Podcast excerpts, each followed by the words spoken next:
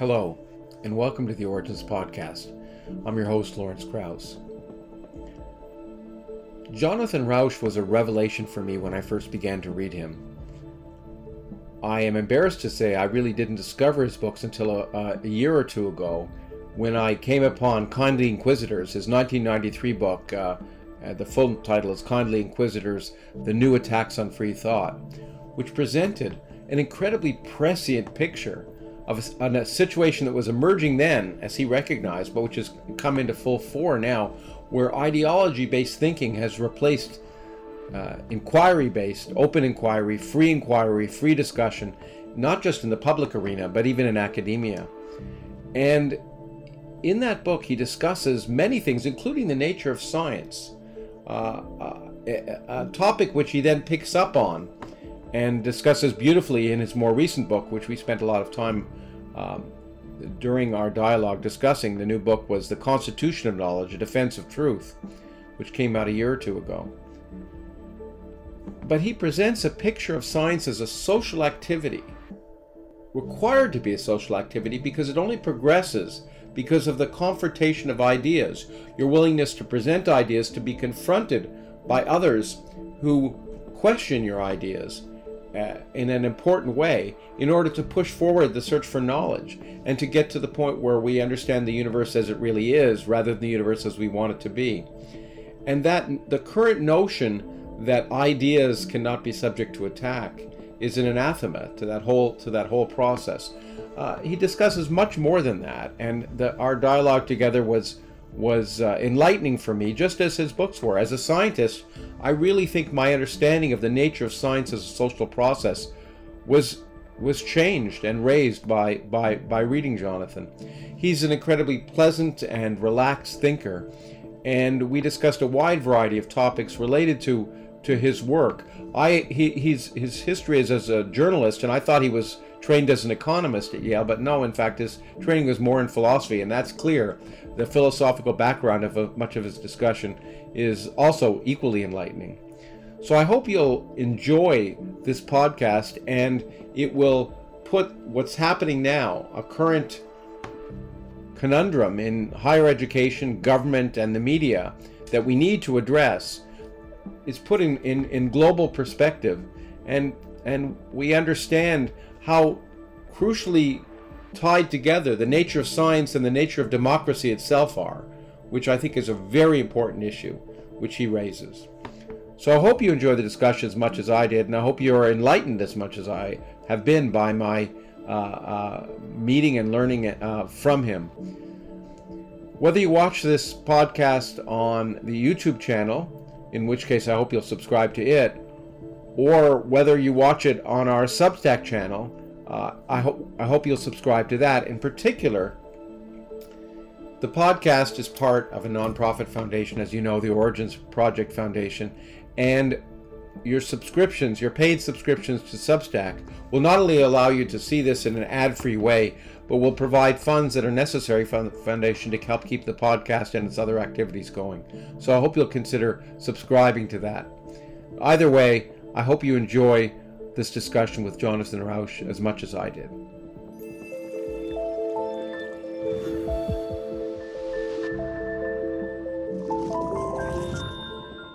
Well, Jonathan Rauch, I can't tell you how pleased I am to have you here virtually to talk to.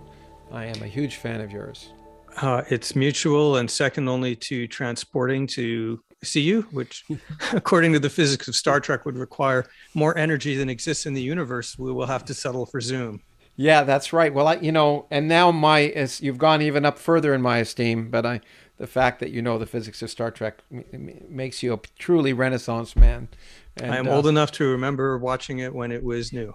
Yeah, that's right. But uh, uh, but knowing knowing that the transporter unfortunately require more energy is is something that many, many diehard fans, Star Trek fans, do not know. Um, I want to get to, in fact, I'm interested. I'll get to this in a second. Just so you know, one of my questions will come down to why aren't you not a scientist? But we'll get there. Um, I have to say, um, I, I, want to talk about a number of our ideas which were prescient in, at the time they were written and, and brilliant. And and I don't want to puff you up too much, but But um, oh, I'll, go focus. ahead. Okay, go, go ahead. It. What the heck? Um, I, I want to talk about two, two, of your books, Kindly Inquisitors and, and Constitutional Knowledge, although I'll focus on Kindly Inquisitors because it is perfect.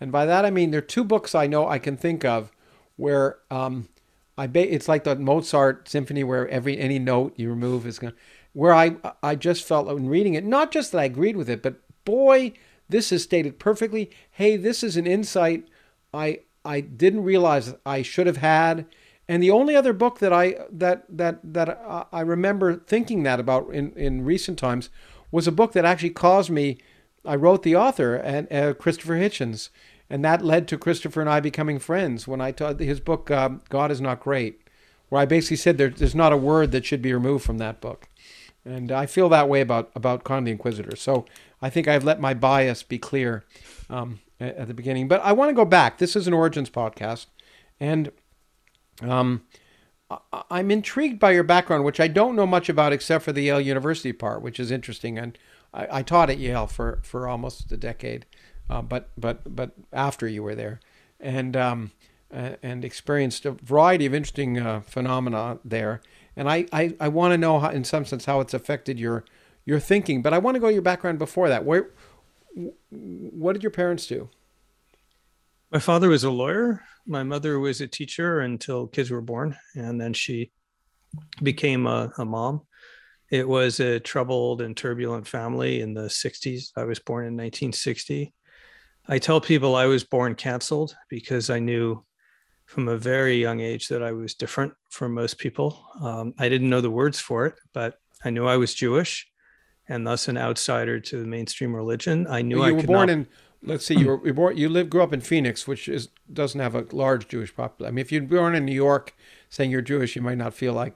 yeah, yeah. My father actually moved to Phoenix because in the early 50s uh, he he couldn't get a job in new york because there were quotas on the jews in law firms oh wow in the big law firms he graduated from yale law school but not in the top half of the class so he went across the country to find opportunity in in the west and set up a law practice i was born in 1960 wow. Um, so yeah we were jews there was this there was a tight very functional jewish community there mm-hmm I went to a religious school, but I knew from very early age that I could not believe in God.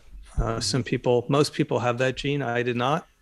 Even I was a kid, and I thought it was childish to believe in, you know, some creator in the sky who cares about well, us and works. It is childish. It is childish. You were just insightful. well, and then I also, although it was many, it was, you know, it took me till age twenty-five to acknowledge in full that I was homosexual. I knew that I wasn't straight and that I was very different.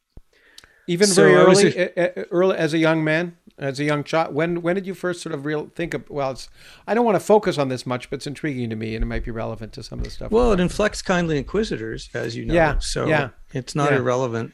Yeah. So around age five, age it must have been five because we were still in the old house before we we moved. I fell in love with a cartoon character named Sinbad Jr., who was a skinny teenager who would hmm. tighten a belt and turn into a muscle god and yeah. Smite his foes. You're nodding as if you've heard of this. Of course, I'm older than you. Of course, I've heard of Sinbad. How okay. old are you? I'm uh, I'm I was born in 1954. I'm actually I'm actually 67. So oh, well, well, you yeah. So so you might know some of these things. Anyway, yeah. so I I knew I was reacting to this character in a very obsessive and strange way. And I didn't know that there was a word for that. And it would be many, many years before I understood it. But I knew it was strange and not like the other kids. So I was an outsider growing up. and um, did, did you feel that you felt that way in school as an outsider? Yeah. I mean, I had friends. I wasn't antisocial, but I was also bad at sports. So yeah, oh, I was, okay. I was always understood myself to be not a member of the club which is always a good thing because you don't want to be a member of that club if it has you as a member.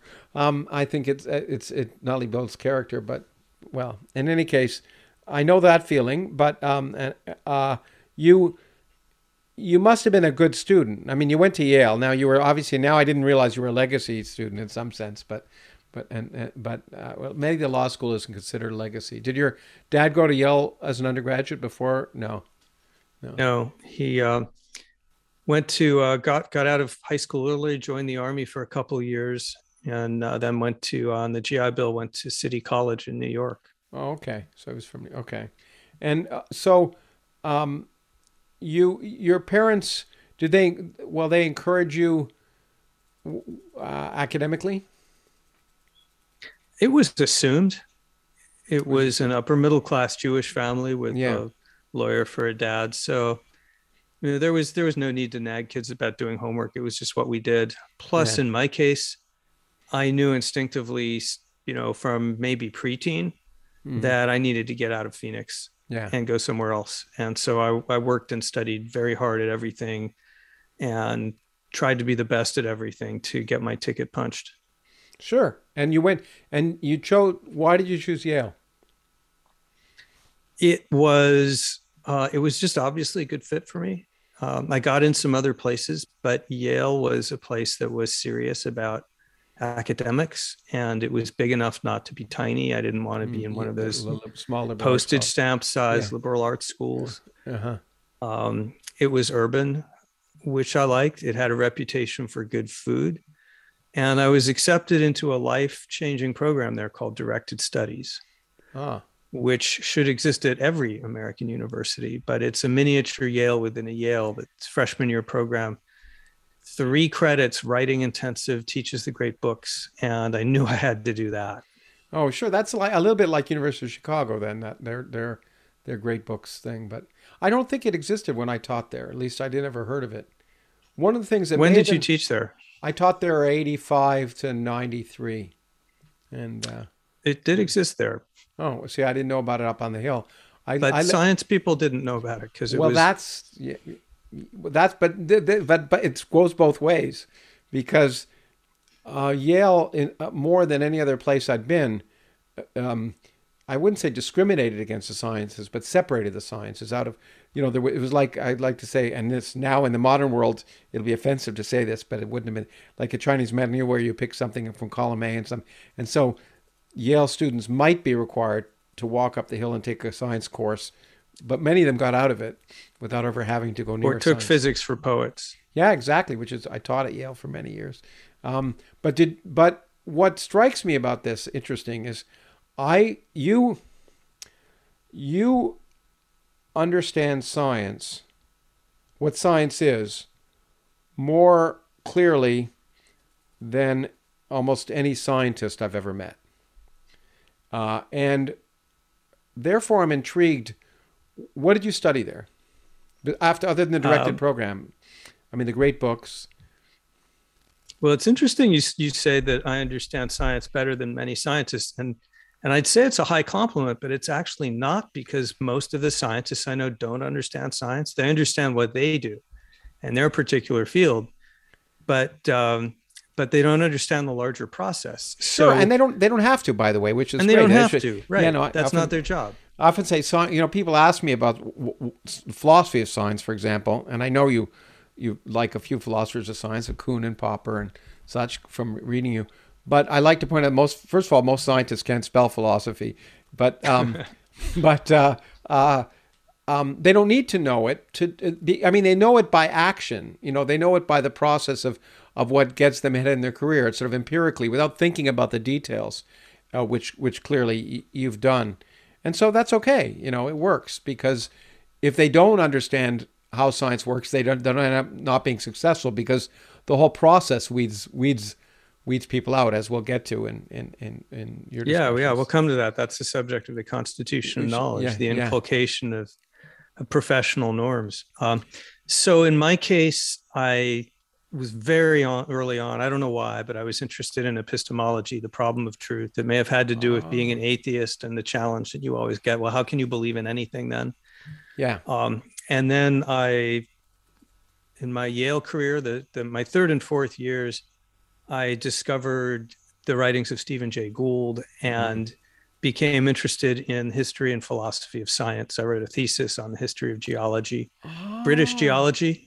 Uh, Of course, that that that comes into your book and a yeah, lot. that's I use a bit of my undergraduate thesis in my new book. Oh. So when this was a period when what we now know as geology the whole idea of geology that there could be such a science. I mean, I don't mean the specific discoveries. I mean the very idea that you could look mm-hmm. back into time in a systematic, objective way and discover things was actually created over a period of about 40 or 50 years sure. by named individuals who worked in an intentional way. And when I saw that, I said, Eureka, this is th- this is how science works. And it's a very human institution. It is not people in labs with um, with wearing white coats and just following, you know, where the evidence just tells them where they're going. That's not it at all. It's no. much more interesting than that. Oh yeah, yeah. In fact, yeah. And as I say, I hadn't their insights, and I've thought a lot about science. And as you know, uh, I've talked a lot about science. In fact, we met the first time I think when I was speaking in in Washington about science and nonsense. I think. Um, uh, but but I, I have to admit that the social context of science is something I, I don't think I understood as clearly until after I read your book. Really, truly. Um, but now this is, in a way, it's interesting, but it sort of disappoints me in a way because I didn't realize you were so primed in your in your studies. First of all, I thought you're clearly enamored with philosophy. I mean, the the the, the much from Plato on, the the discussion of philosophers and utilizing um, them in your in your arguments. The reason the reason it surprised me is I assumed you studied economics because here hmm. I well the reason being you became a journalist and and and largely uh, studying uh, covering economics, right?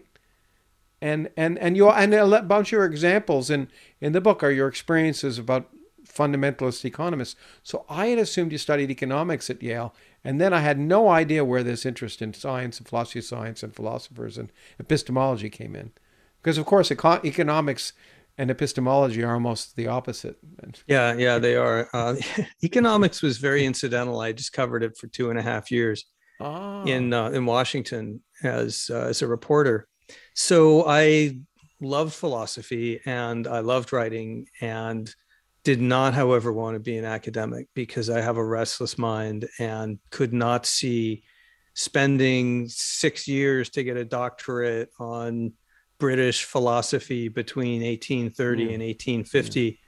and then doing the same thing for another 10 years. And then, if I was lucky, getting tenure. That wasn't the life I wanted. Um, journalism gave me the opportunity to ramble, and I, I wanted to be a great writer too. So, in those days, it's different now.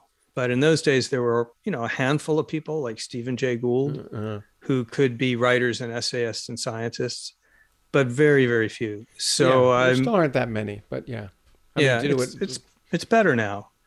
Um, and it's I think writing is now maybe a bit better valued in the sciences because so many people have been successful at it.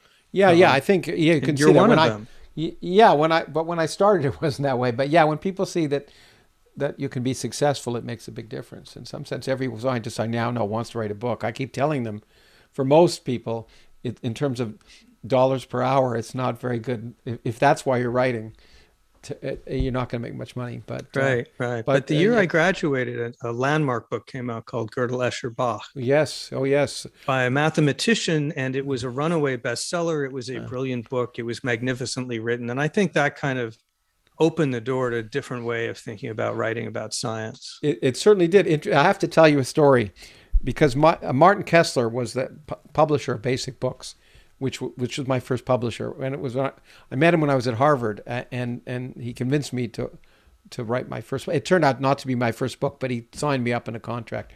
My friend uh, Steven Weinberg, who's a physicist, had written a really wonderful science book called The First Three Minutes, and had um, knew I was interested in writing that, uh, uh and and introduced me to Martin, and um, Basic Books published uh, Gödel Escher Bach. It was their one runaway bestseller, probably the only one they had at that time and um, and I asked Martin about that book, and he said that book will always sell. And I said, why? And he said, as long as there are bar mitzvah boys, that book will sell. so I, I, thought you could appreciate that. It was a great. It was Martin was very insightful. But you're right. It changed every. It it really it really um, was a remarkable uh, book. And, well, in the sense of its success, unexpectedly I mean, it wasn't so surprising later on when Stephen Hawking's book became a bestseller. It wasn't so surprising, even though it was clear that almost everyone who bought it didn't read it. But I still suspect the same something was true. Gödel Escher Bach was a long book, and I still suspect its popularity was built more on its breadth than actually people reading the details. But I, mean, I could be wrong. It's a yeah, I don't know. You know, uh, people buy books for a lot of reasons. I've been very surprised, blown away. In fact, um, this book, Constitution of Knowledge, that I've just published, Yeah.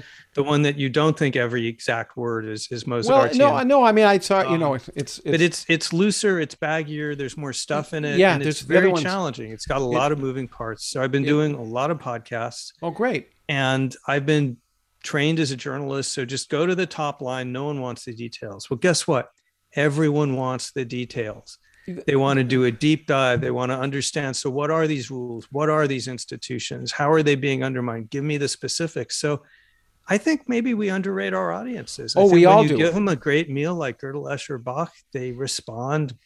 Oh. They less superficially than we imagine. Oh, absolutely. The the big the big en- enemy of one of there are many big enemies of knowledge. A lot of whom you discuss in both books. And by the way, Constitution Knowledge is also a fantastic book. In fact, I was just talking about it with my good friend who read your your um the the kind Inquisitors uh, uh, in audiobooks, and we were both raving about it as well. But but one of the, the besides all the people who are the enemies of knowledge, two sets of people are editors and TV executives because people are interested in the details, and and one and one of the reasons you don't see more science on TV is that people don't realize media uh, producers don't realize that people actually are hungry for they really are interested in this stuff and this stuff is interesting. And and what um and what one of my first editors uh, who edited actually the physics of Star Trek said is that people want to go to the horse's mouth. They want to they want to you know hear directly what's happening not not secondhand so it's absolutely true and um and I, I, I to the extent this is people who read, which I guess is now, I mean, people who read more than the something the length of a tweet, which is unfortunately I'm a little worried is a smaller part of the population than used to. That reading reading lengthy um, discussions is is is a young among younger people especially is not uh, where they get their information so much. I, it's an interesting sociological question whether to what extent you know I know that books books don't sell as much as they used to in terms of number of copies, but um, in general. Uh, but I, you know, I don't know if that is a direct relation to to to the reading. But but uh, but Kindly Inquisitors, you're right, is is short, and I think probably I like. That's another reason why I like it. I uh, because I try and with my science books to make them as short as possible. My feeling is that biography books should be as long as possible, and history books too as well. But science books, because of the intimidation factor, should be if if, if you pick up a a science book and it's 700 pages long, it's much science is intimidating enough on its own that if someone picks up, say, Physics Star Trek or Universe or Nothing or something like that, and sees that in a you know less than 200 pages, they it, it's one bit less intimidating than um, than than it would be otherwise. So anyway, but, Yeah, and I, I- I- go when on. I wrote Kindly Inquisitors, I was very much under the influence of A.J. Ayer, Mhm. whose philosophy I don't agree with, but who every word counted. And as a teenager, I had discovered Bertrand Russell, a great essayist. Sure. His essays are not necessarily great philosophy, but he had that same kind of philosophical writing style where everything is defined and meaningful. And I knew that's what I wanted. And it's pretty delightful that you identified that that book, although very short, is is, meant to be impactful in that way. How did you discover Kindly Inquisitors and, and when? Because as you may or may not know, to quote Hume, it fell stillborn from the press. It went Yeah, yeah. completely ignored for the first 20 plus years of its existence. Yeah, now it's really interesting how I learned about Kindly Inquisitors. I wish I could tell you. I've become much. It might have been Penn. I'm not. You know, might have been. You know, and that's Penn Jillette read it, on, and I, and because of you, I was reading it, but I, I bought, I got the audiobook version too, so I could listen to to Penn read it, um, uh, uh, uh, as an enjoyment factor. I'm not sure if it was that or I also I this the issues that have been which were so presciently raised in Kindly Inquisitors. It's hard for me to believe that book came out what 89, 93. 93. Okay, the year I left Yale. Um, it, but it's still it. I I had it, it the issues which dealt with are, are so vital, especially today, but there was so much ahead of its time, and that's probably why it fell stillborn. I mean, it was, I think most people, other than you, weren't aware of the dangers that were brewing. And I wish more of us were, because if they were, maybe more of us, maybe what's happening right now may not have happened, or we would have been past that that curve. Because I think um, it's what the all of the things that you were warning of have become true in multiples. I use that word, um, and uh, and um, and I it's gonna I think it's gonna get a lot worse before it gets better. And I, I kind of wish people were more if people were more aware of the, especially in the academic community, of the dangers. Um, uh, maybe people would have stepped back before they bought into it. So it's interesting. What motivated you? Uh, uh, what motivated you to write Kindly Inquisitors? I miss. I know that the Rushdie episode had a big impact on you, but why? What what motivated you to write that book? Um. Well, apart from the Rushdie episode, which was what impelled me to quit my job and go to work on that book, which, by the way, I had no prospect of actually publishing when I began it. Oh, you wrote it without an advance. You just wrote it. Yeah, yeah, it was totally uncommercial. I couldn't find a publisher. My I finally found an agent. My agent couldn't sell it. Returned it to me. Said I couldn't. I got. He said he got one nibble. So he said, make me an offer in the low four figures, and and they wouldn't do it. Uh, Basic rejected it. Um, it wound up. I, I barely managed to get it into print, um, and so here it is it's true of a true of a lot of original works, right? A lot of good works. No one knows what they're looking at.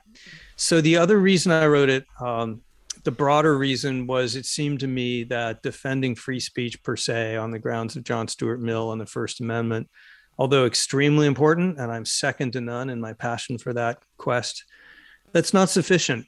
Um, it's it's not good enough to just say, well, the law requires free speech. Yeah. Because what we were seeing in the Khomeini episode, and also mm-hmm. this was the initial rise of speech codes, political correctness, yeah. uh, radical egalitarian ideas on campus, um, postmodernism, deconstruction, all of that stuff was first bubbling up.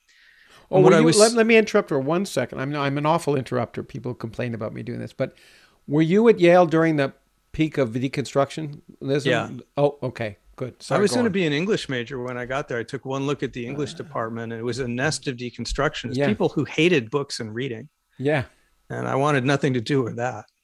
Okay. Um, so anyway. yeah, that's that was in the background at this time. So, um, so just falling back on free speech arguments wasn't enough if people didn't understand the reason we have free speech, and also if they didn't understand what you have to do to turn free speech into knowledge. That it's part of a it's part of a whole knowledge making system, which which I called liberal science. Yes. A phrase that didn't really work then and still doesn't really work. But but I argued that this is a vast social knowledge making enterprise built on a lot of rules and not just plain old free speech. And that what was what the attackers were going for was not just about silencing people, it was undermining the whole system that allows us to distinguish truth from falsehood. It's more fundamental. And yeah. I thought someone needs to make a, an argument that's grounded in those basic foundations and does not fall back on legalism. Oh, interesting. Okay. And wow, but that, you know, I agree with you, but I still, it's amazing. I'm trying to remember those times, but it still seems amazingly prescient. I mean, there were some I wasn't aware of. I was aware more of it uh, from the right than the left at that point. Um, um, that was um, after the Reagan pe- period, which which may have, um, which certainly radicalized a number of people, um, but uh, to recognize that that threat and to and as more of a threat to to knowledge, it's kind of interesting to me. You were braver. Uh, than me. I, I got involved. You may or may not know, but I, I part of my public whatever became my public persona, began when I was speaking out against um, something you talk about in the book, the creationists, the efforts of uh, to impose, not necessarily impose creationism, but impose equality. All all views mentioned in high schools. It was a big deal when I moved to actually Ohio. Um, uh, the Ohio School Board wanted to, wanted to do it. And the first time I, I sort of became national, got involved in national news was when I spoke at a big event with the Ohio School Board against that. But my reason wasn't my reason wasn't that I ca- I mean I obviously cared about evolution, but I viewed that attack as attack on science. And so the question was why uh, should I as a physicist get involved in in in defending the teaching of evolution? There were two reasons. One, the biologists didn't seem to be doing it. And and two, I had somewhat of a, a I had somewhat of a public name, so I had the opportunity, at least had a platform. But but that whole notion of of of of all sides being presented and creationism being presented as if it were science was a fundamental attack on science, and that's what upset me. So I guess yeah, we, me too. That there was a lot of that going on, and that's one of the things that led me to see that the free speech defense was not adequate because creationists and others were turning the free speech argument to advantage by saying, well, this is freedom of speech, right? Our views are our views, your views are your views, Yeah. and freedom requires that both be presented to students and they should be allowed to make up their mind. That's freedom, right? yeah, yeah, that's right. And so you and I and other people had to start out almost from scratch, making the case to the public. No, wait, there's discipline, not just freedom, and and both are important. There there are responsibilities here as well as rights. Well, and as you say somewhere, and, and you know, I have a I have a million notations and notes from your books, which I'm not going to get through probably, but but um, science doesn't, you know, freedom of speech is one thing, but it doesn't mean freedom of knowledge, which we'll get to, which is a really important distinction. Uh, I think. Let me. Interesting when you say make the case. I, I'm just going to one one last bit of before we get to the maybe more hardcore arguments. Had you thought of going? uh, You, some of the arguments are cre- clear and and almost seem legal to me. Did you think of going to law school? Is that was that ever an option for you?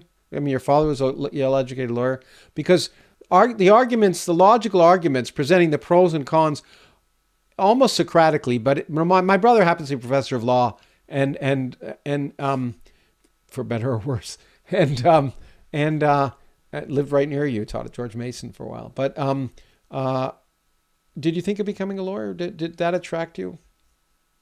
I took the LSAT because I thought maybe it would be a fallback, but no, I didn't want to be a lawyer. And I got the best advice I've ever received, which I pass on to every 22 or three year old who's interested in law school, which is Mm. don't go to law school unless you want to practice law for a living.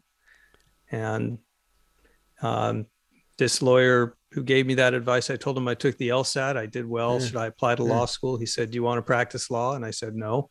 And he said, Well, um, then don't go to law school. Uh, don't go to dental school unless you want to be a dentist. Don't go to Oh. law school unless you want to be a lawyer. So, no, I never considered it seriously. It's interesting because a lot of people say, "Oh no, law school is a great training of the mind. It's okay to do have a law degree even if you're not going to be a lawyer." But that's interesting. That and and I think a lot of my old colleagues at Yale, my some of my best friends were at the law school when I taught there. They I think they would have argued, "Oh, it's a great training for the mind." But but um, interesting. if, if you can be a professor at Yale Law School, that's that's great, but that's not the life most lawyers lead. Yeah, yeah, no, no, exactly. Um, I hear it's not so great at Yale anymore, but that's another yeah, conversation. yeah, yeah, yeah. Well, it's yeah, I hear that. Now you um you actually so you quit your job to write Kindly Inquisitors. I'm sorry, I'm intrigued by these things because you didn't have an. I mean, it wasn't as if you had an advance. You quit your journalism job. Is that what you had before you wrote that book or not? Yeah, I talked my way into a six month fellowship at the American Enterprise Institute where we Oh. met some years later. You had. I wonder why you were Um, there. Okay. hmm A wonderful philanthropist um, f- gave him enough money to to put me up for That's six wonderful. months to start the book and talk to actual scholars. Yeah. who told me I didn't know squat and needed to go to grad school if I wanted to write this book. Um, They were right. The book was completely drafted twice and then completely thrown away twice. What you finally read is the third draft, very different from the first. And that's Oh. after it went through peer review, which was very helpful in my case and helped it greatly. So um, it didn't start out that way, but yeah, I, I was so passionate. I realized that, that just doing Washington journalism at that point seemed like too much a distraction. And I, I had the young man's conviction that the world was waiting to hear what I had to say, which did not prove to be the case. or let's Well- just say it waited a long time. time. It waited a long time. Well, that's good. Better late than never. It's why you know, and and, uh, and in fact, having it, having your words appreciated in your lifetime is something many great uh, writers never had that opportunity. To Yeah, yeah. Melville yeah, died thinking um, Moby Dick was a complete flop. Uh, yeah. Did you yeah. know it's a footnote, but I can't resist. Did you know that that Georges Bizet died thinking that Carmen was a complete flop? No, I didn't know that. Wow. He premiered it. It was hated. He rewrote it. Uh, then he died. The second performance, it was a smash hit and has been ever since. Well, I think if you're a, a, a musician, dying is a really good way to get your work appreciated, as far as I can tell. Um, it's true for an artist too. Um, uh, uh, work pre always immediately. I, I like art buying. I like art, and I bought art. But it, it, when an artist dies, their work suddenly goes up. Anyway, it's it's not so it's not so true for scientists. I'm not sure. Um, generally not. In fact, the although the the something that you actually mentioned in here about about the Supreme Court about someone saying, well, the Supreme Court is not going to be that way forever because going to die rem- reminds me of a of a um, one of my favorite quotes about the way science progresses, which is which is kind of related to the social fabric of science that you talk about, and I promise we'll get there. But um, you know the statement from Max Planck, who said, you know, science progresses one funeral at a time, mm-hmm. which is a really important because what happens is, yes, there are people who don't buy, as you point out, Einstein didn't buy into into quantum mechanics. There are people who didn't, you know, and um, you point out other geologists who never bought into the what was ultimately geology, but and that's fine, and science tolerates that. It, it marginalizes them um, in the sense that you know the, it moves on. It moves on, and one of the ways it moves on is they go away. Um, and well, I I um. I, I want to okay well let, let's let's talk about uh, let's talk about the definition of liberal science because I think it it um it, it it's probably a good way to go. I, what, with I wanted to go through some of the arguments of your book. What I found interesting about the book is you present it in the introduction, kind of a general survey that hits all the points, and then go in, in more detail later. But you said, by the way, it was peer reviewed, so so eventually you, you did get it published, but it was it was um, uh, was the publishers only sort of accepted it if it went out for peer review and then brought back in. Is that the way it was? Yeah. So what happened is my agent couldn't even give it away. Commercial publishers said this is really interesting, but we don't know how to publish it. So uh, at that point, I was ready to cut my losses because I'd spent four years on it, not all of four years, but a lot of four years on it unsuccessfully. I brought it to my friend David Boaz, who is vice president at the Cato Institute, and said, "Could you pub- bring this out as a think tank book? You know, just a little mm-hmm. print." Um, he liked it and then he said well we have a partnership with university of chicago press. Uh. um, and through that partnership chicago picked it up and became the publisher and they put it through peer review. Uh. um, and, and, that, that turned out it was a it was a terrific thing.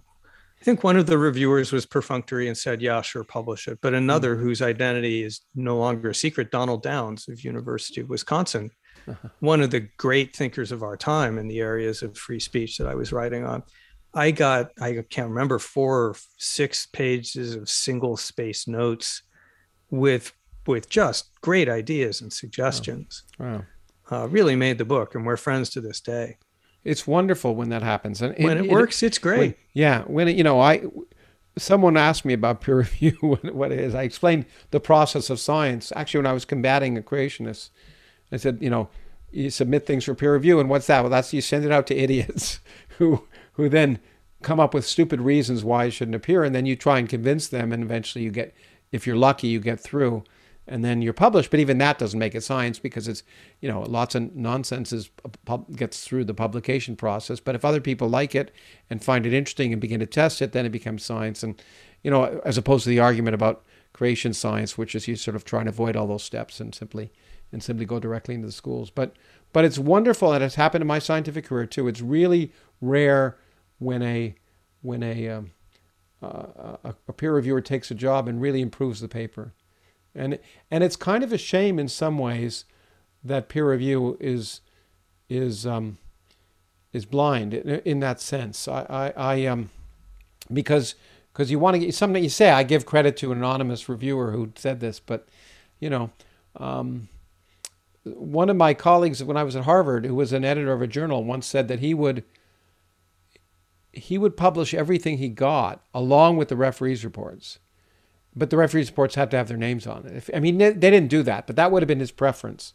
Because then, if your name's on it, you take it more seriously, first of all, and then and then you can you can read the referees reports before you read the paper to decide if the paper's worth it or whatever your opinions are. But it would be an interesting way of doing it, and it's part of the. I, what do you think of that? Because it kind of re, it kind of goes into your argument that criticism, of course, not your argument, but the truth that criticism is really the central part of what makes liberal science a social a social construct. Or not construct a social process. Yeah so as we get into it we can talk about this. There's a, a constitution of knowledge. The book enfolds and builds on the framework of of kindly inquisitors sure. yeah but, it does but i think is in some ways a, a more accurate description of what goes on and and the reason for that is Kindly Inquisitors is basically a Popperian view of science. Yeah. Mm-hmm. Which is that you've got a global network of people looking for each other's mistakes, mm-hmm. trying to disconfirm each other. And that's very true. And so yeah, that's that's the model. You've got a kind of marketplace of criticism in which you don't necessarily know the person or anything about the person, uh, but you're criticizing the idea yeah. instead of the individual. And that is indeed a transformative social technology because until it came along, as Popper said, we we killed the hypothesis by killing the person. Yeah. Or jailing the person. But, yeah, or yeah. kicking them out of polite society. So only by changing the system so that we kill our hypotheses rather than each other do we make it possible for you as a working scientist to make errors again and again and not lose your career until you get something right. Okay. Even my dog should dog. be. Yeah, it's all right. Even my dog should like, be allowed to. I, I like the rule of um, a video cast, which is that all animals should be seen. So Yeah. the dog needs to make an appearance. Okay, let's see if he if he's You gone. need to show the dog. oh no, hold on. Bring him in. No, he was just ex- he was just escorted out by my wife, who thought he was. Hold on a second. Levi. Levi. No. He was. I'm sorry. He was kidnapped. He was kidnapped. Dog nap. Yeah, dog napped. Well, he's defending the house because someone came to the door. All right. But I would, Maybe I would we'll love to have later. him. Normally, he sits to me. Yeah, man, He, he likes to come up and keep me company here, which is one of my pleasures. But you're right. I think Levi is famous. I tend to post lots of pictures of him because. But in any case, he um he definitely knows what to agree with and not, and he agreed with what you're saying. and and um so where were we? We were um So uh, peer uh, review, blind, yeah, not yeah. blind. yeah, but we Um, you, and then the fact that the new book indeed is more well, it's a it, you, the the the kind inquisitors, as you were saying, is a Popperian view, view, and the new book sort of fleshes that out a little bit. Yeah, the the so kindly inquisitors. I'll, I'll just I'll say what I think is important about that book, what I think it established, and and then if you want, I can say a little bit about how kind how Constitution of Knowledge builds on that, and in some ways kind of changes it. Okay. Is that a good agenda? Sure. Well, we'll see. I mean, my experience is that whatever agenda we have will end up going somewhere else, but it's okay. Okay. So, so uh, Constitution. I'm sorry, kindly inquisitors' insight is that we have a social system for deciding matters of truth, and it's Hmm. similar to um, economic capitalism and liberal democracy because it substitutes rules for rulers. And I make the move, which was unusual at the time. And still makes a lot of people uncomfortable if they believe in a foundationalist idea of truth. I said, you know what? Uh, the postmodernists are right all systems for making knowledge are political. Yeah. You can't claim that one of these things is neutral, has no point of view, has no political ramifications. They're right. And that's only the beginning of the argument. Because once you say all the systems are political, you need to say, okay, so what's the best political system? For example, is German fascism in the 1930s just as good as American constitutional democracy? hmm It's no good to say they're both political. And I, I said this is where we've got to start making the argument that one of these political systems, liberal science, as I called it, is Mhm. different qualitatively from all the others. It's the only one that does not rely on central authority. Is the only Yeah. one that enshrines freedom of thought. It is the only one that relies on non-coercive means to settle disputes, so you get peace as a result all the other political systems, including the Marxist one Mhm. and the fundamentalist ones and the deconstructionist ones, postmodernists, all of those Mhm. things at some level wind up relying on authorities telling other people what to think or believe. Yeah. And that's yeah. a disaster. Yeah. And so that was that was the central tenet of what I call liberal science, by which I mean not just bench science. I was looking for a term that was broad enough to include all of the knowledge making industries, including literary criticism, journalism, all the professionals who and follow make, these rules of checking, of empiricism, of depersonalization.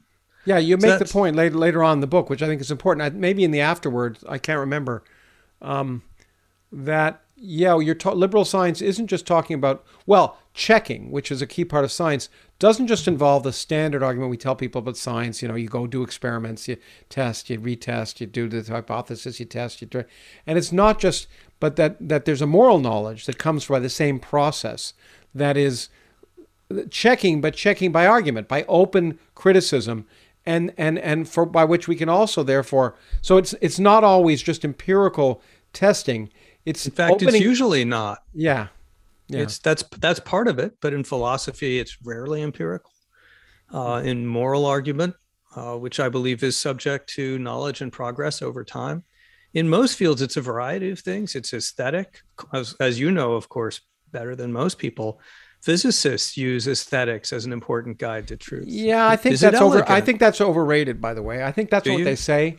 More, I mean, people like to say, yeah. I, I, rem- I remember in a, both of your books, you talk about the fact that physicists like to say beauty is is a is a guiding principle, and I think they say that after the fact. I I really think that's um, because really it, it, because for physicists, just like for people, beauty is in the eye of the beholder. And I can tell you from almost every physicist I know that they think their theory is beautiful, whether no matter how ugly it is. well, I need to push back on that. I mean, you're the physicist, so what okay. do I know? But but my impression is that something that makes a lot of physicists kind of unhappy right now is the big hairy complexity and complicatedness of the physical the physicist worldview of basic particles and forces and they're all out there saying well it kind of works but it's kind of just taped together and it's too complicated and we want something simpler and more elegant. And it seems to me that's an aesthetic discomfort at some point. well it, to some extent it is. I, I think that yeah but i guess and this is really important and i think feynman pushed back on this and as you know feynman influenced me a lot but i felt the same way that el- elegance is not a criteria for good science. It's just not it whether it works is what the criteria is. And for a long time, that question um, did wasn't even important because the world, especially particle physics, was so flooded by data and sometimes contradictory data that physicists were looking for ways to try and understand it. And theories which helped make predictions rose to the fore. What happened after the 19 early 1970s when the standard model was finally established again not, I mean, by a series of rather uh, offhanded developments. For example, some people would say that that the that Steve Weinberg and and and uh, Abdus Michel Glashow won the Nobel Prize for for unifying the weak and electromagnetic interactions, the first great unification in physics since Maxwell, who'd unified electricity and magnetism, and those are towering things.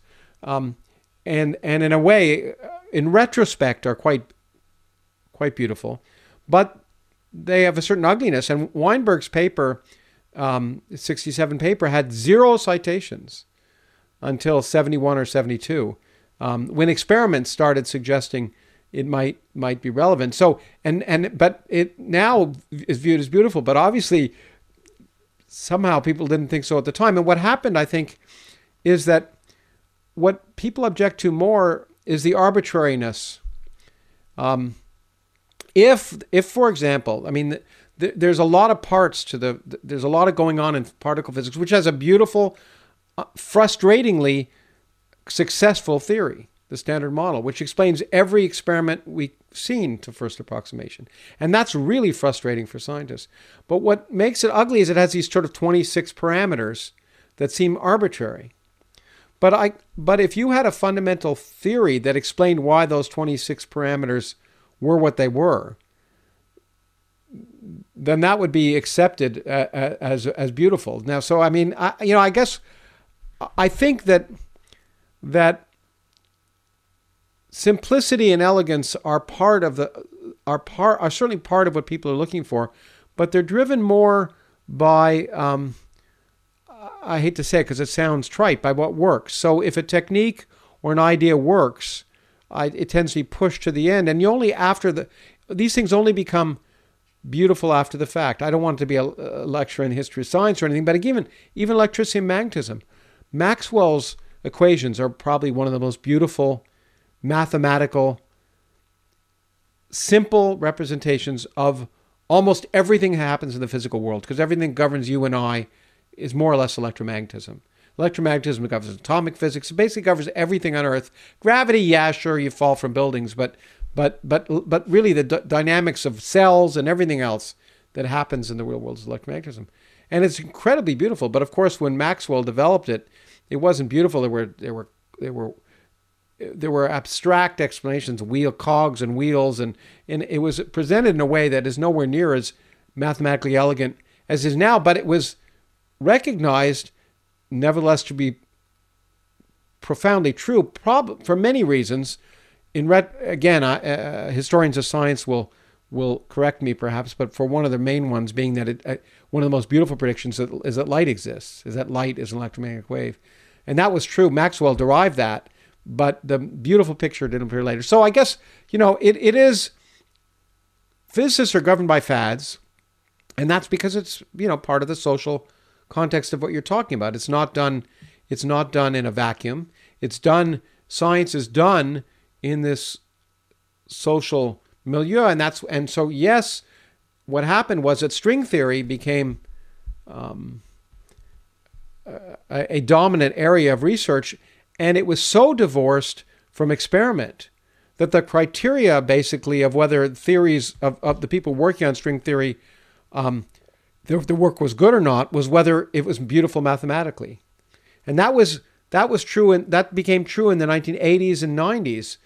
But a number of people viewed that as a real corruption that that people hmm. uh, well, that's that's interesting. Um, one shouldn't think by aesthetics that I mean necessarily beauty in the conventional sense of lovely and elegant.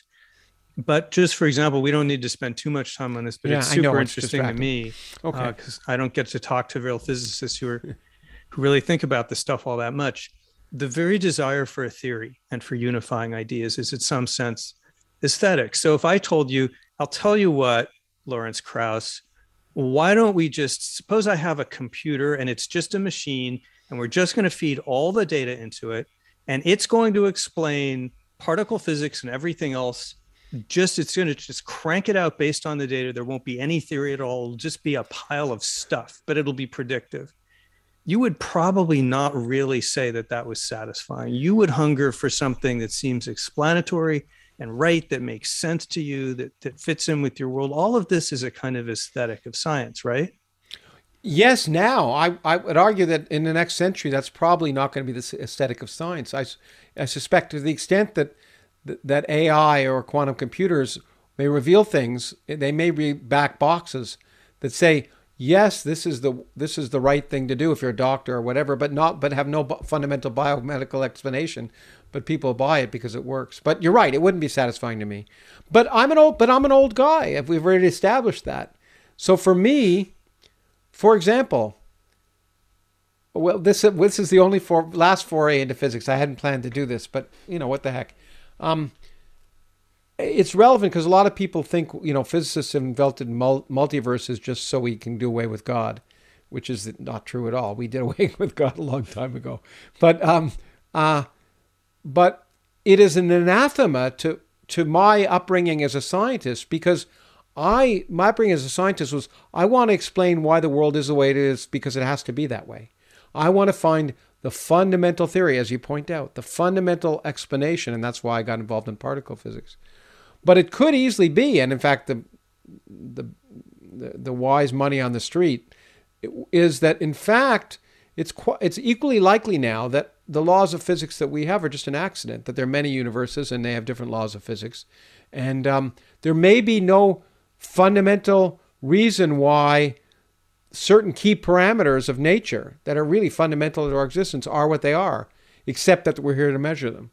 And that's an awful, it's very unsettling to me and I think to many scientists, we've been driven there rather than seeking it out.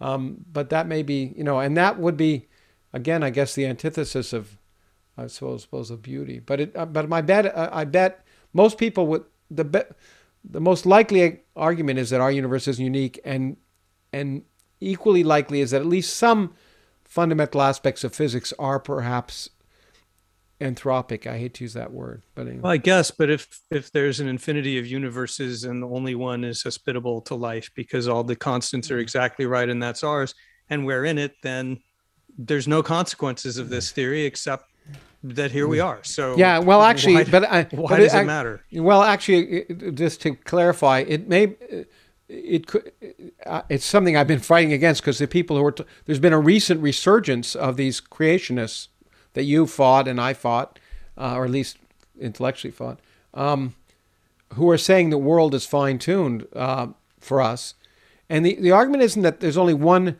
universe that's hospitable to life. It's that our universe is hospitable to life like ours. And um, you know, but but no one knows because we don't know the the locus of all possible life forms. In another universe where the laws of physics were different, that there couldn't be other life forms that were, and those people, those life forms would ask, why is why is our universe so? Why are we?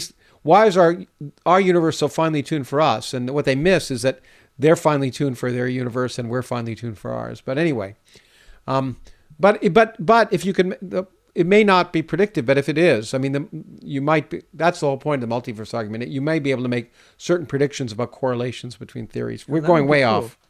Yeah. anyway. Well, why don't I? Should I return to my narrative? of, yeah, yeah, uh, yeah. Well, I we'll guess to- so. Yeah, yeah. I, I took you on a on a side. be- No, but I love you- it. I love it. okay. I'm so so thrilled and fascinated. Uh, Well, and and but, these but are meant to be dialogues. relevant because Okay. we're talking about we're talking about the black boxes and whether you can Yeah. have black box physics. Yeah. So kindly inquisitors, I agree with you. It's a masterpiece of philosophy. It will outlive Plato and Aristotle. The last cockroaches will be crawling over it as the light from the sun fades.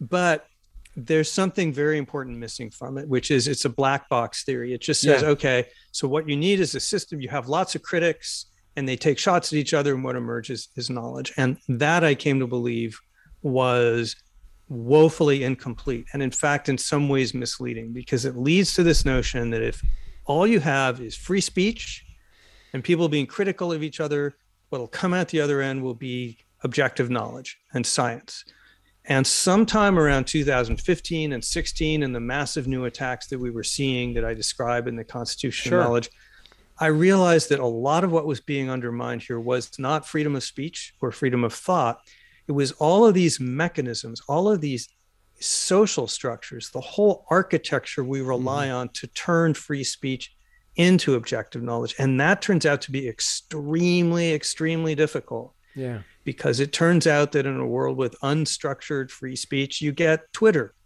You get hmm. people who are simply displaying to each other in, in order to enhance their status, attract attention, hmm. sell advertising. The last thing they want to do is systematically expose their views to rational critics who will then publish and then have to respond to that. This is not what human beings do if you leave them alone. So it turns out you need an elaborate set of social institutions and principles that channel conversations into constructive knowledge making directions. I picked this up.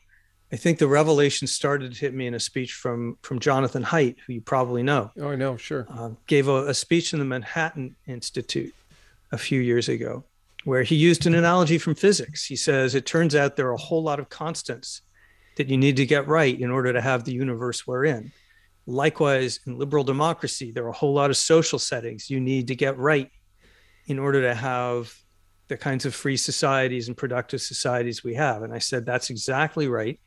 That's what the US Constitution is it's not just words on paper it's a whole setting a series of social settings for turning conflict into uh, into peace and into policy into law and doing that in a way that's productive and peaceful. And i said so we have to go inside the black box of criticism. What are the structures that turn free speech into knowledge? That's the constitution of knowledge. So the big new insight of this book is how do we structure society so that we can have productive and civil Mhm. discourse that turns criticism into knowledge and that turns out to be there's a lot of stuff involved Yeah, sure. A- And it, it took you all those years of school, graduate training, um, all the stuff you've had to do to become a scientist.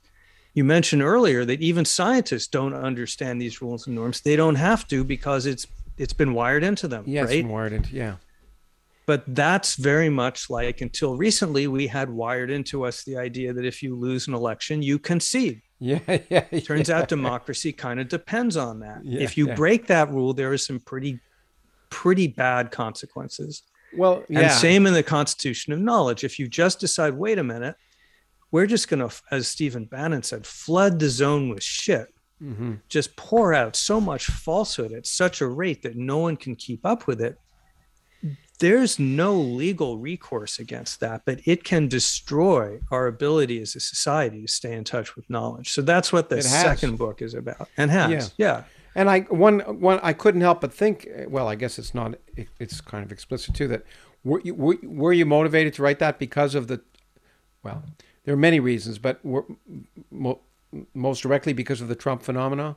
Of the, Yeah. Of, oh yeah yeah yeah yeah. I mean, the one And gets. I a was very sense- worried about cancel culture too. And my Yeah. other big insight in this new book is that cancel culture on the left and disinformation on the right, although they have different political goals and different people are using them, they are both fundamentally forms of information warfare aimed at undermining the constitution of knowledge. And they're both very sophisticated, very effective, and need a more coherent and robust response than they have received so far.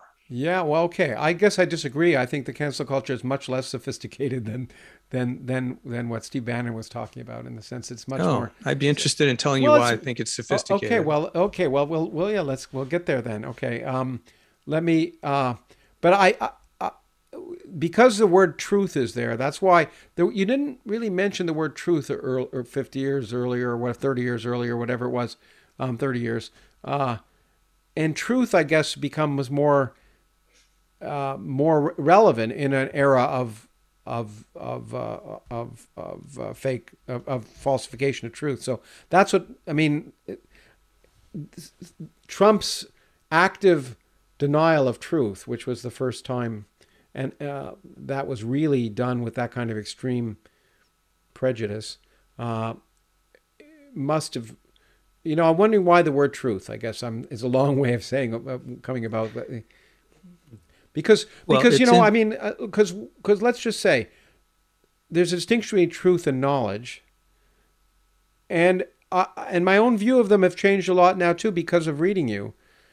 There is no such thing as scientific truth. Let me just. Uh, uh, there's no absolute truths in science, in, in the sense that truth is absolute. Science just sort of finds out what isn't true and what's left over, like the like the the Sherlock Holmes story is, is you know probably got some possibility of it. But so truth never. When people talk to me about truth, I always I always begin to get weary because it sounds religious to me in some sense. Um, so anyway, let, I'll give you a chance to talk. But you would say you're a physicist, so you'd, you'd say that you at least strive to get closer to truth, Oh yeah, closer just to that truth. you don't have it. Yeah, yeah. So that's right. Truth and objective knowledge. That's the kind of knowledge we're talking about today. There's, you know, recipe knowledge and other yeah, kinds of things. But we're talking about the stuff in the books that we rely on to to tell us how the world works outside. They are different things and you need them both. But truth is a value. It's, as Popper said, it's a regulative idea or it's a directional idea. It's like north or up. You don't mm-hmm. reach it, but you can go that direction and you can, you hope, over time approach it. Objective knowledge, on the other hand, is a real thing. It exists. You can go to a library, take it off the shelf, drop it on your foot. It might break your toe. So it is it is a tangible thing. It is constantly changing and being updated. We hope it's getting closer to truth. In physics, we certainly have every reason to think that's true. Uh, but you need both of these concepts, right? Truth is a value. And if you give up that value, if you go the full deconstructionist or modern postmodernist skeptical viewpoint that there's no such thing as truth, then you simply become incoherent uh, because you've got no directional principle for all the things we do. So you've got to have the value, and then you've got to have the systems that translate that value to actual processes, and that's the constitution of knowledge, which builds objective knowledge. So those are kind of that's how I triangulate.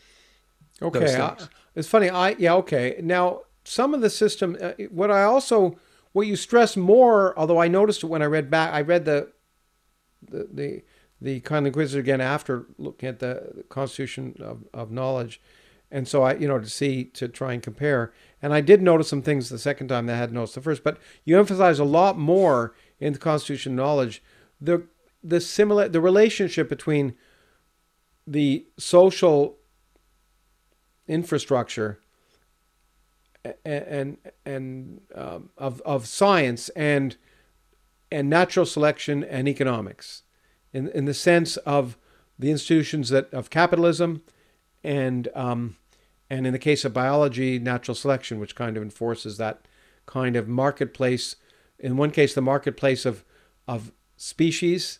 In another case, the market literal marketplace, and the last case, the marketplace of knowledge.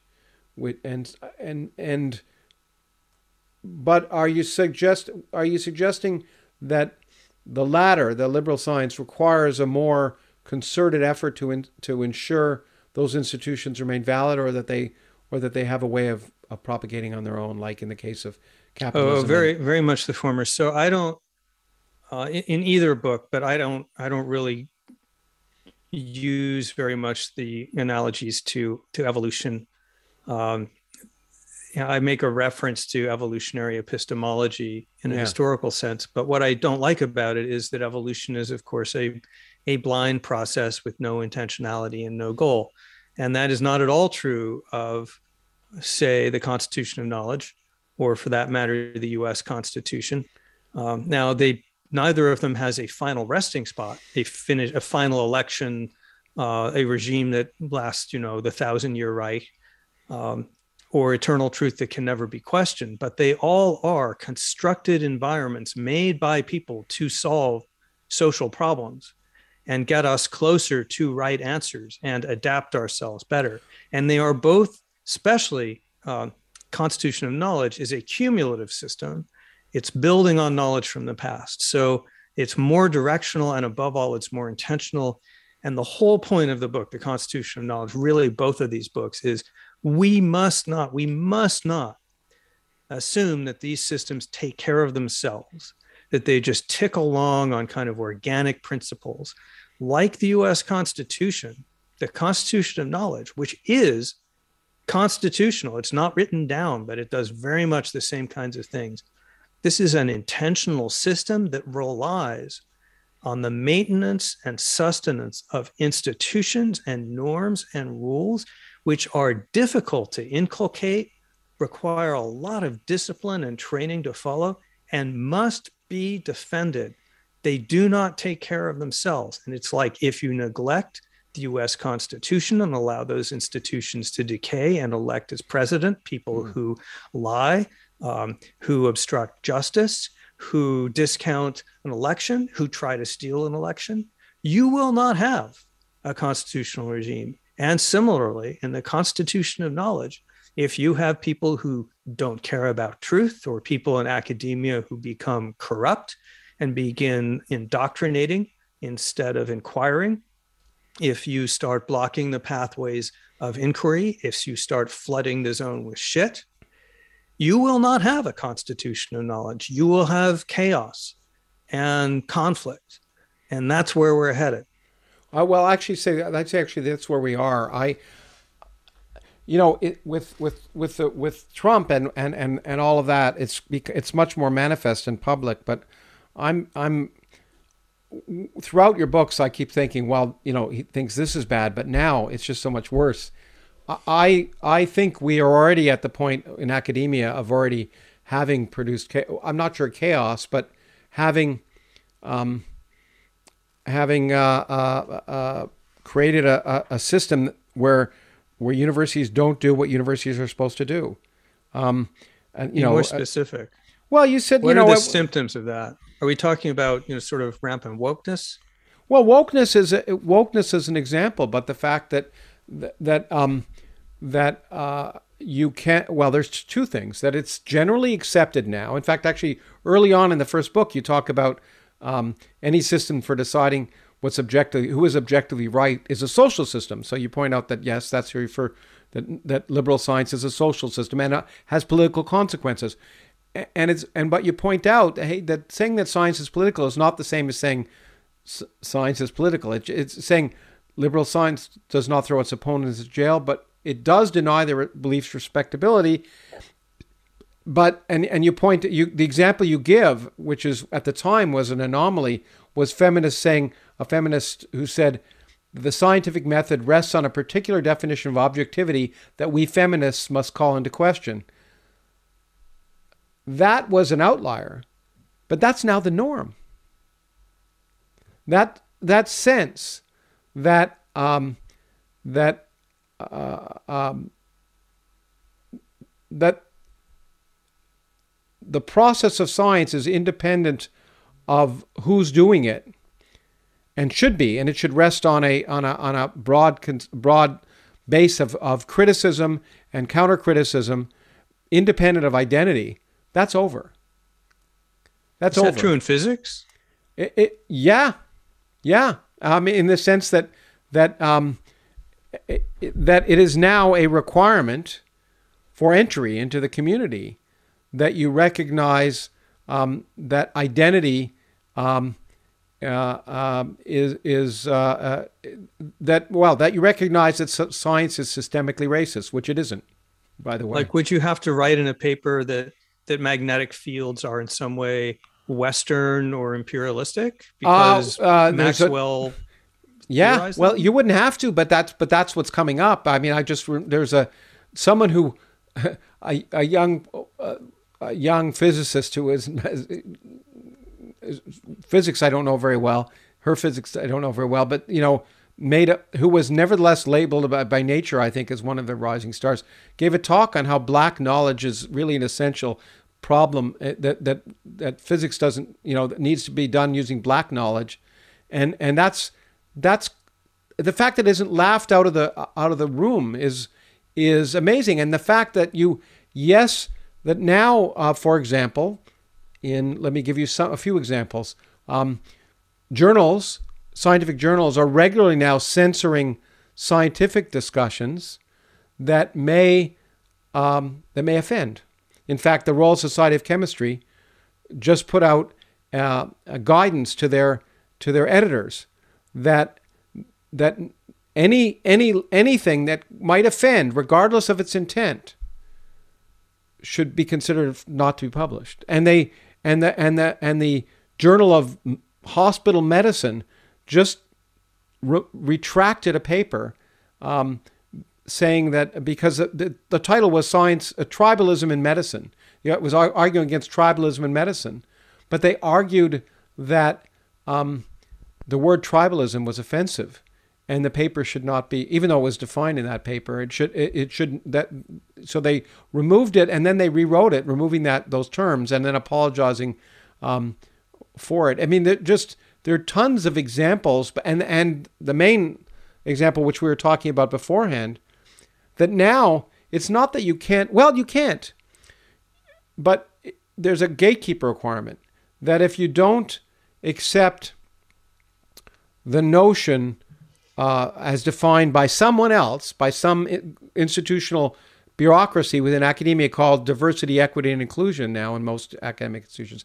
If, if you don't accept that, you can't get the job in the first place. And it's not just it's not just doing a loyalty oath. It's saying you will not just you not agree with it, but you will demonstrate, you must be able to show that you will demonstrate your agreement with that in all of your actions as a faculty member. Otherwise, we won't even consider you as a faculty member. And so, I, I you know, you talk about uh, at one point you said uh, a no offense society is not a, a, a knowledge society, and there was another great line about um, a university that that um, that doesn't allow either offense or, or disagreement as a monastery, not a not a university. And unfortunately, universities are are throughout the throughout at least the United States and North America, and to some extent around the world, but more so North America, are becoming monasteries. So I see these trends. Thank you for the new examples, though, which I had not seen, which are of course disturbing. I guess the question in my mind is: Is it five minutes to midnight or is it more like 20 minutes to midnight? because a lot depends on whether it's too late to begin turning some of these things around. I think we're starting to see. So call me Pollyanna, uh, but 20 years ago we got the Foundation for Individual Rights and Education, Yeah, which yeah. started working on free speech. And hasn't won those battles, but it's there, and it's it's even the odds in many of these cases. And forced You- universities. I noticed in to- 2009. I noticed in constitutional knowledge, or at least or maybe the end of your your pref your afterword in in Kindly Inquisitors. You say it's getting better, and that shocked me. You said because of groups like that. Um, well, there's something I didn't know then, which Mm. Forced me to reassess that at that point optimism, um, and that's that the battle was, it's, although it was never won against speech codes, the courts weighed in, and there's now legal advice, and colleges know that they get in trouble if, especially if they're public universities and they they traduce free speech.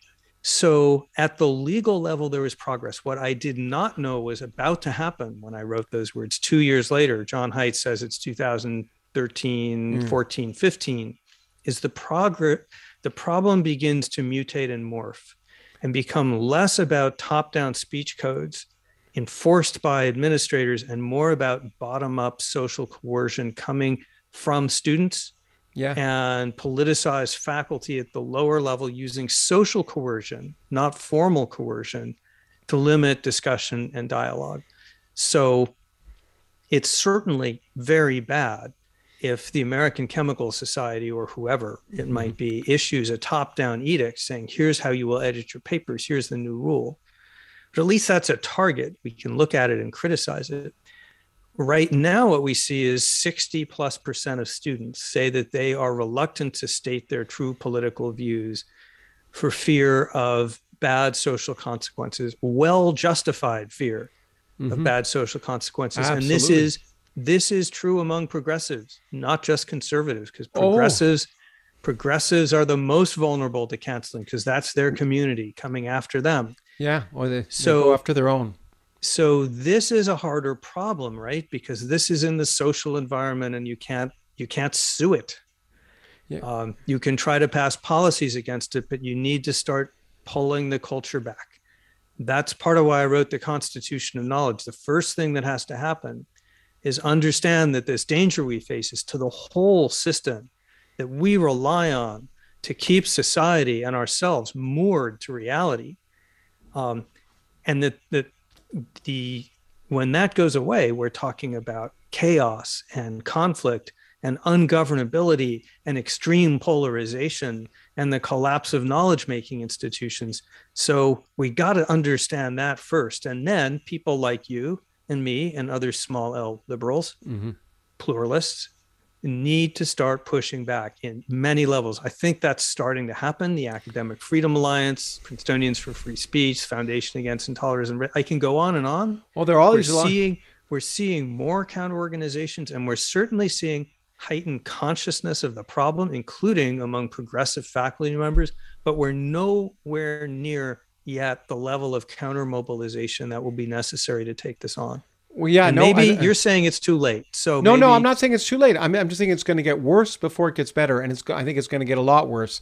The tr- the problem is, uh, uh, along the lines you talked about, about we need to defend the institutions associated with the Constitution of Knowledge, just like we need to defend the Constitution. One of those institutions is is the the, the academic infrastructure that supports academic freedom, not just freedom of speech, but but um, but academic freedom. So you're absolutely right. It's coming from the bottom up in the sense of social pressure.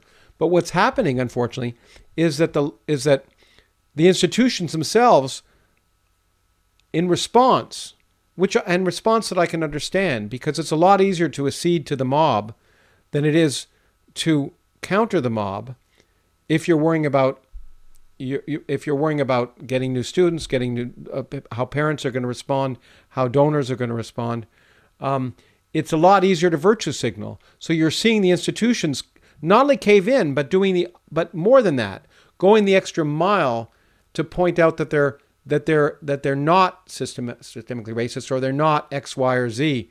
One, somewhere you talked about H.L. Mencken, or so someone I like a lot, um, and pointed out that that um, in his diaries, he, he, you know, even though he's a staunch defender of, of, blacks and Jews, he in his diaries he may have said something. And then someone writing said, if you defend Men- Mencken, then you yourself are either anti-Semitic or or wh- whatever. And you're seeing that now. Let me give you an example, and, and you may know of this one because it's been publicized recently. But it's the, it's the it, it I've talked about the, some of these in something I've written for the Wall Street Journal, which will probably be out before our piece comes out, so or before our dialogue comes out. But MIT, you know about MIT? You know this. Yeah, I've been following it. Yeah, yeah, it's it's appalling. It's appalling, but it's it would be appalling if it was an anomaly. and it what you're seeing is that um, he, that's just one example of um, there there are a variety of university professors who spoke out against, you know, as you talk about in your book. And I, and, I, and, I agree that affirmative action is something that reasonable people can differ about and have dialogues about. But you're not allowed to have those dialogues. And any faculty member who now expresses any concerns is marginalized or removed. Let me give you another example. Um, uh, the um, a faculty member at, at, at in Berea College, which is a I guess a small religious college, or at least it's religious based. It's a private college in Kansas. A psychologist and a, relatively well known psychologist decided to do a study of hostile work environments, and um, and did a, a, not a survey, but basically a, a, one of these surveys where and he had to get permission from his office of human interactions, or whoever gave them the survey, did it about asking people whether this was a hostile work environment, whether this was, this was. And some of the examples were based on examples that had happened in the in at, at their school, people who were convicted of having a hostile work environment. The reaction among students was so strong that any of these examples were used that they asked for him to be removed. And the administration said, well, looked at it and said, well, the only way we can remove a tenured faculty member is to say you're incompetent, so you're you're incompetent, and removed him. For creating a hostile work environment by asking about a hostile work environment. Okay, so I'm going to push back, not because you're wrong, but because I think the picture you're complaining, painting is incomplete. At least I hope it is. Me too. And this is going to go back. This will take a second, but but it's it right. will be relevant. This is going to go back to the point we were touched on earlier, which is I said that canceling is very sophisticated. Yes, good. Um, canceling. What's happening here you're being manipulated mm-hmm. by a numerically comparatively small group of activists. Yes. Who are not representative of the students or the faculty on campus, who are using sophisticated social technologies of information warfare to make it appear as if they dominate the consensus. Yes, and it's always same thing anti-vaxxers did by populating the internet yeah. with anti-vax stuff. It's a tiny fringe belief, but if you go on Google, all the stuff you'll see a lot of it will be anti-vax. You'll think it's respectable. So on campus, you've had capture by these relatively small groups of activists and their abettors in various administrative roles who shoot your head off if you stick it above the parapet. Now, this has two effects. One is the crude effect, which I think is what you had in mind when you said these were crude tactics, which is people keep their head down, mm-hmm. they stay quiet. Debate is chilled because no one wants to take that risk. That's only the crude effect. The more sophisticated effect is that they're falsifying the consensus. They're making it appear as if lots of people on campus agree with what they're doing, that they're the predominant view that has the effect of demoralizing you. This is it's called this is a well-known effect. Yeah, Tocqueville sure. pointed it out. Yeah, sure. Uh, it's called spirals of silence in the in this in the sociological literature. It's playing with your mind to make you think, well, I must be crazy to object to what these people are saying, or at least it's hopeless to go up against them. They control, they dominate the environment. Now, in fact, it doesn't take very many people to break a spiral of silence right? That's what happened to the Soviet Union after 70 years of everybody saying, I'm not going to speak up because no one else is speaking up. I don't know what anyone else believes. I'm probably wrong and it's hopeless anyway. This can collapse very quickly. It, it can. What it takes to collapse is some university leadership that will push back, as President Zimmer has done in Chicago. The only I was, one I know of. The only one I, was, I know of is Zimmer. Well, I think now 80 some schools have signed the Chicago Principles, a Mhm. clear statement of values. I just got back from speaking at a school last week, University of Denver, Mhm. which inaugurated a new president who brought me in to say, you guys should tighten up your speech rules. And we brought up, at his urging, the MIT example. And Mhm. he made a public commitment that if there was a similar cases at MIT, he would not deplatform that person. The reason was he was appalled. Lots of people in academia are appalled by what MIT did. So here's the question. It's not that it's a hopeless case because there are only 10 of us and a million of them. It's how do we get the uh, the demoralized majority to start pushing back in organized, coherent ways and develop the leadership on campuses that will allow that to happen.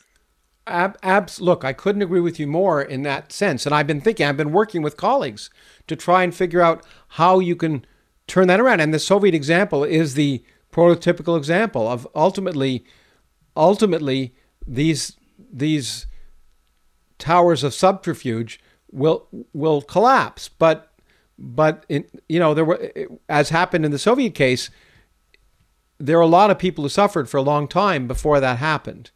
And Sure. what's what it's go- I'm not and what I think it is going to take are people willing at some point to sacrifice in some sense themselves uh, for what they view to be a higher a higher goal. You're absolutely right that these are very small groups, and that's what makes it so frustrating as academics. We, I, myself, my colleagues talk about that. The problem is, and and it is, and I'm glad you say, look, I, I'm.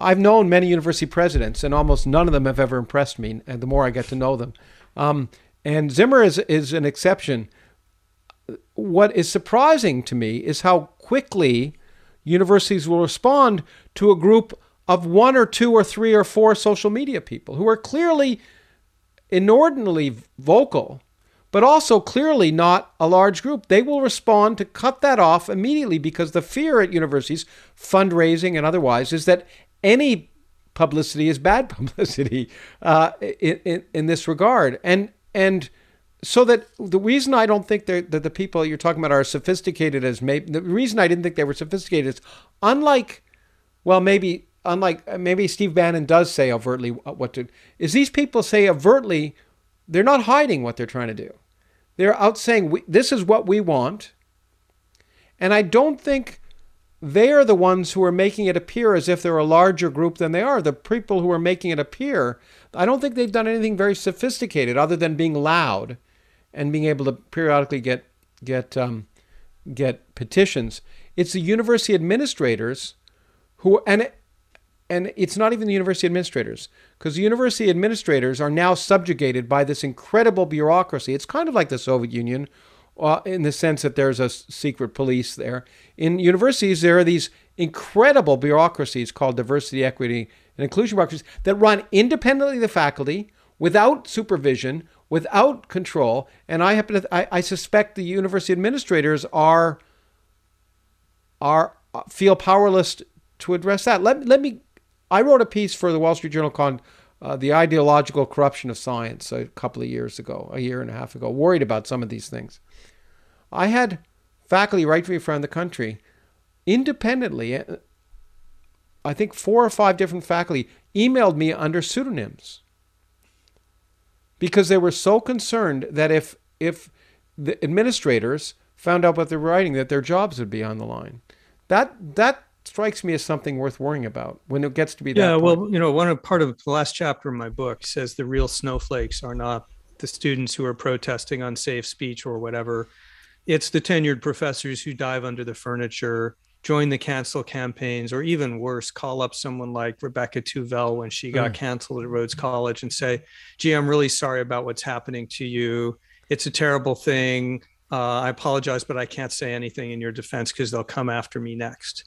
So, as in the Soviet Union, the reason they work so hard to cut off the head of every dissident, to stamp it out, is because they know, I think they're more sophisticated than you do, but maybe it's instinct, Mhm. but they know that it doesn't really take that many voices to break a spiral of silence. Yeah. They know it doesn't take 500 professors at a university. As Robbie George says at Princeton, sometimes it only takes five, if they're the right professors, to start blowing the whistle, making trouble for the administration, bringing the lawsuits if necessary, providing the support for each other, bringing in the outside resources. Universities and administrators are institutions and they will respond to pressure. Yeah. And it's it's startling to me how helpless tenured professors seem to feel themselves to be. They have they seem to feel like they've been doormats for so long now that there's no longer anything they can do. I got a story 2 weeks ago correspondence from a professor I know, a political scientist at a uh, at a public university, who who told me in detail. So he had one student, just one. Mm-hmm. It's usually just one. Yeah. Um, who filed a complaint against him because he was center right, and she felt that endangered her safety and all of that. And she had a list of of complaints of things that he had done. One example was that he had used the words black and African American as nouns instead of adjectives. and and there were like 10 items and they were all like that. In other words, none of them alleged professional misconduct. Yeah. They were simply her complaints mm-hmm. about his class, right? Yeah. With with one minor exception, which is she alleged he called on her less than others, which would be misconduct if it were racist. But that's it, right? Yeah. Mm-hmm. So he's called in. He's a he's a he's a professor. Yeah. And he is called in for 2.5 hours of inquisition by a mid-level human resources officer. Human, yeah, they're the worst. And and he's supposed to answer all these complaints, which he has not been able to see. Only yes the officer has seen them, but she recounts them. Yeah. And then he writes a long response. And I'm like gobsmacked because I'm saying, okay, I understand this is reality, but in what universe is a professor accountable to a mid level HR bureaucrat who has probably never set foot in the classroom as a teacher? In what universe does she get to grill him about what is not even plausibly prima facie professional misconduct. Why isn't the American Association of University Professors all over this saying, of course you can't do this? Because it's the norm, not the exception. I'm t- that's the way well, we're it, talking in circles then, right? Yeah, so yeah, I mean, you're you're I think well, having been a professor for many years, I think the first thing is professors are by nature kind of terrified. Um, uh, uh, uh, as a profession, they become academics because it's supposed to be safe. They're, so it's partly not subject to the vicissitudes of the real world. Um, but most, by nature, most try to keep their heads down because everything the administration wants to do is going to interfere with either your funding or your research. And so you try and basically keep going and navigating those barriers or potential barriers uh, with, with as as simply as possible. You don't want because because anything new and I've been to in, two institutions where I created new things, and the first response of most of my colleagues was no, until until we I tried to convince them the rising tide raises all ships, and we got to do that. But anything new is potentially going to because because almost often it's a zero sum game. A new program will take funds away from existing programs, and so faculty, I think by nature are very very timid, and I I I think it's a it's a characteristic for most faculty. But the second result is observing that, um, and, and this has been true for a long time, that that these tribunals and these kind of um, Kafkaesque proceedings are um, are possible, and and and so uh, the best best to avoid it. Look, you know, you mentioned Jonathan Haidt, who I know well, but but what amazed me, and I'm not, I think it was in a talk either when we were talking or a talk he gave. I don't know if he put it in any of his books, but he said, I know I changed the way I, I changed my course structure. I changed the lessons that I put. I removed certain lessons because I knew they would produce, there would be students who would object and it would da- endanger my job. And this is an outspoken person, right? But, but he's personally made sure that, that those, those kind of episodes don't happen in his class because he realizes that uh, it's not guaranteed but it's perfectly possible. Yeah. Well, so I don't think either of us knows whether it's five minutes to midnight or even past midnight or 20 minutes to midnight. I wrote my book under the assumption that if we can get people to understand the stakes, you don't need everyone. You just need a core exactly. of people who are willing to push back. I, I think we're seeing that in the Academic Freedom Alliance and Heterodox Academy. And anecdotally, of course, you know, data is Yeah. not the plural of anecdotes. Yeah, yeah, no, you're Um, right. But something that's changed in the past couple of years is progressives on and off campus have woken up to the fact that they are targets too.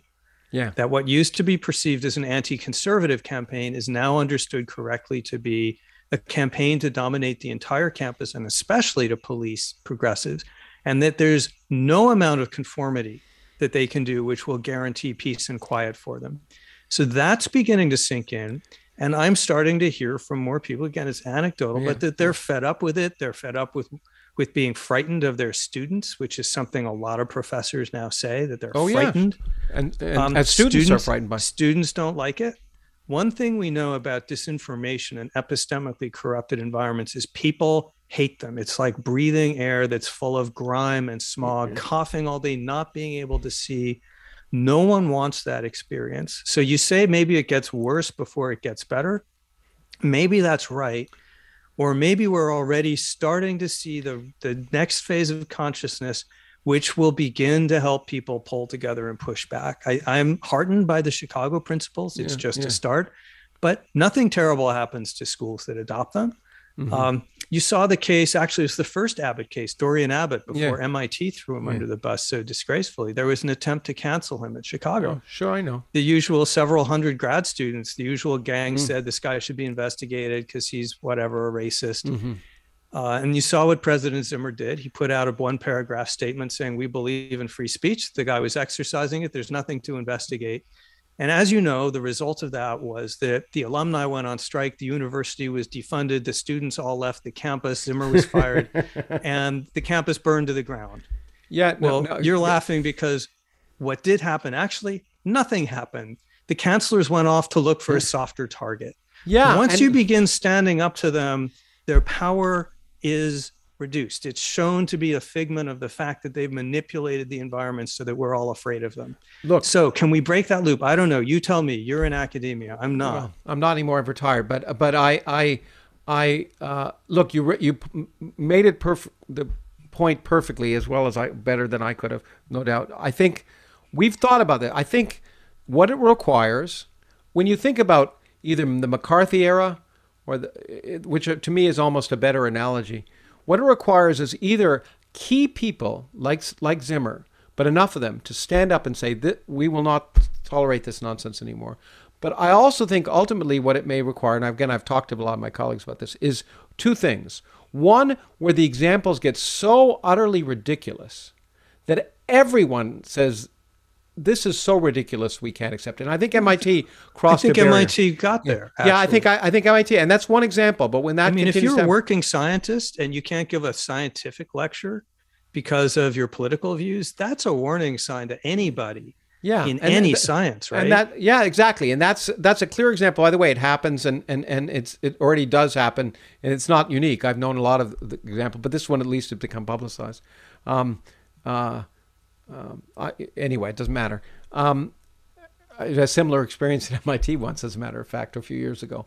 Um, but the other is, I ultimately, and you already you already alluded to this. I think when enough faculty realize that this can really happen to them, not because of anything extreme they might do, but just because of what they may do in their everyday jobs, that they are they are, are threatened. Um, that eventually, en- when enough of them do that, then then then then enough people will speak up. But it's got to it's got to require. There's a. I remember we my institute once ran a thing on sort of uh, that had to do with revolutions, and you know, and someone had done an interesting study at MIT actually that that if you look at sort of political revolutions, if you can get two to between three to five percent of the population actively engaged, that's it. It's over. And and I, and yeah, so yeah, there's support for that in literature. We we have to wrap this up, but Yeah, one way to think about the whole big question is that we're asking, and that I ask in the Constitution of Knowledge and in Kindly Inquisitors, is can liberal societies defend themselves? yeah, and and, And it's always a question. And right? the way, Um, yeah, it's always a question. And I think, look, I know we have, I know you have to go. Maybe we'll continue this uh, uh, on. We'll see. But I think the bottom line is, and I often say this, is that you know, um, the only hope I can think of is that is for people to speak out effectively. I, you know, as an educator, I believe in education, and that's why I think it's so important. That's why I think your books are so important. Besides being excellent, Well, and if I that's could why I on to that, talk to you. if I could build on that thought on the way out the door, the big goal of the Constitution of Knowledge is y- you remember these these people, these activists, these information warriors. Their goal is to demoralize you because demoralization is demobilization, which is what we're describing. You can pacify an entire population, even if there are only a few of you, if you can convince them that resistance is futile So, yeah, and that can break down very quickly. So liberal societies have proved again and again against the odds and against all predictions that they could eventually rise to their own defense. People said, you know, Hitler, look, Yeah. powerful army. He works at force of command. He doesn't have cumbersome processes like Congress. You know all these stories. yeah. hmm Well, it takes a lot of hard work by some brave people to stand up, but we know that we win when we do because we have something to offer. We have the system that put the vaccine in my arm that's protecting Yeah. me right now. These people who are attacking you and other professors in the academic world have nothing except a plan for them to dominate the dialogue, which, by the way, they think constitutes social justice. If they can all get us get us all talking in a certain way, that will solve the problems of terrible education in African American communities. So we know that's not true, Yeah. right? So if we band together, if we get this right, if we understand the Constitution of Knowledge and rise to its defense, they're not 10 feet tall. We are. We squash them like a bug. Yeah. But first, we have to take those initial steps. Yeah, we have to. And writing books and discussing them, that's one of the reasons why I wanted to do it here. And and also getting people to recognize their own misconceptions, pointing out, as you do in your book, uh, very eloquently, that it's sure you may have a good intent, but your definition of social justice, what if someone else, I mean, exactly the same argument, people, people, you can't allow one group of people to say we know what's right because whenever you do that, even if they're well intentioned, you end up with the problem of who determines what's right, and inevit- inevitably you're going to be on the wrong side of that, and you're going to regret that result. So I think, uh, look, it's been great to talk, and um, I know you have to go, but thanks for thanks for the discussion, thanks for writing, and I look forward to both maybe some more um, I hope so. recorded discussions and also some private ones. I look forward to getting together next time I'm in Washington. I, I love that. I, I loved every minute, and I loved learning a little bit of physics too. So oh, Good. Well, I learned a lot from it both we ways. got You to- Maxwell's equations in here. Yeah. Okay. Thanks again. You take care. Take have a good evening.